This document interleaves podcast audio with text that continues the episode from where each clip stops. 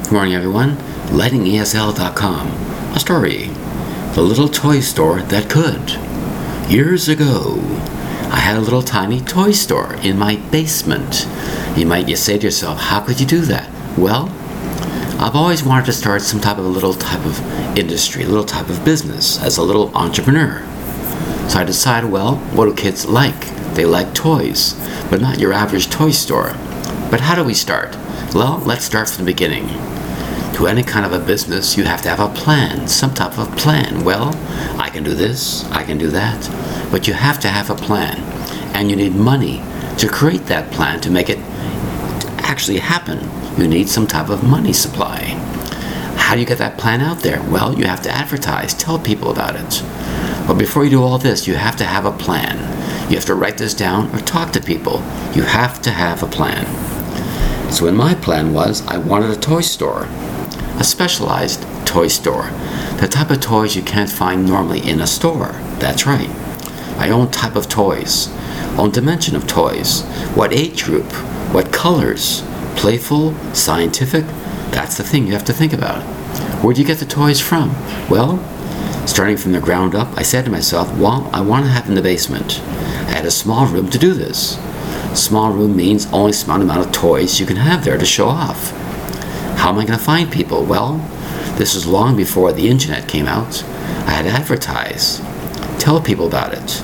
Little pamphlets, little type of pieces of paper, little advertising to tell people about it. And then before I did all that, I had a plan of action. Where am I going to get these toys from? Well, I didn't want to have toys that the store called Toys R Us has. I wanted to find toys from around the world, from many countries around the world. That's right, Far East Asia, north, east, south, it doesn't matter. I wanted to buy toys and show them off and sell them that you cannot find normally in a regular store. Very unique type of toys, learning toys, made out of plastic, out of metal, out of wood. That's right, all types of materials for all kinds of range of toys.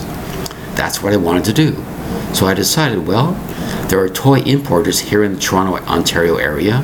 Well, contact them first and see what's available. I mentioned my name, mentioned my idea, and they sent me all kinds of catalogs for toys for all different age groups, from birth to let's say five years old, from five years old to 10, and so on. I found there's like 60 or 70 different types of sources I could find here in the Ontario area of different types of toys. If you buy this toy, it costs this. If you buy this toy, it costs this. The more toys you buy of certain company, you get a better discount of price. So I learned a lot about the business before I even started.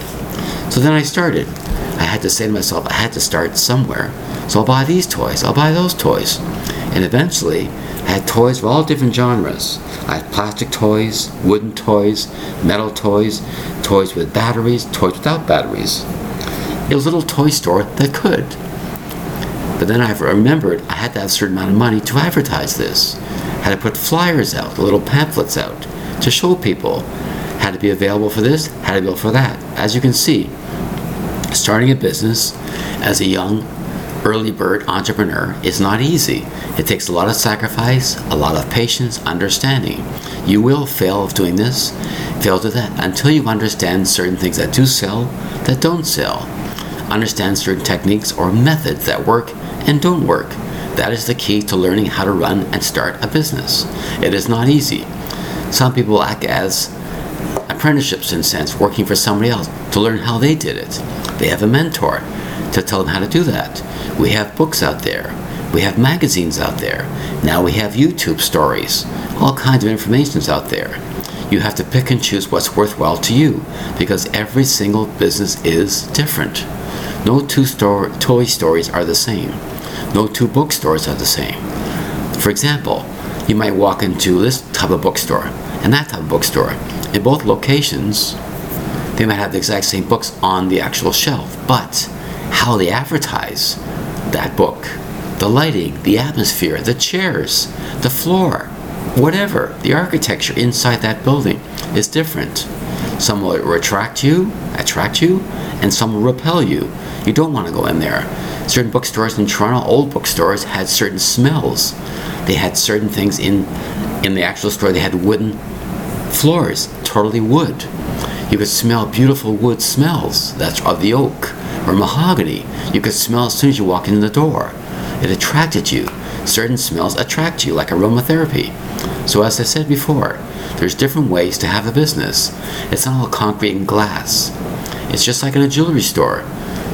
Two jewelry stores might sell you the same watch, but how you're treated in that jewelry store by that certain person attracts you or repels you. That's what I mean by have a little business. It's not easy. And as a little entrepreneur like I was, it went very, very well for a little bit of time. Unfortunately, I didn't have enough money. I didn't plan ahead enough money to keep the business alive. So basically, I sold off all my merchandise. I was successful at the time, but I learned a lot of lessons, which is how we learn. We learn a lot by failure. Always remember that. Nothing is instant success. You learn your way, you crawl your way up. You have to sacrifice many things, and that's how we learn. It's not easy because it's not supposed to be easy. Somebody could hand you a business from somebody else. Doesn't mean you'll keep that success all the time. You might have failures because you're learning the business. That's how we learn. Story The Little Toy Store That Could. Thank you very much for your time. Bye bye.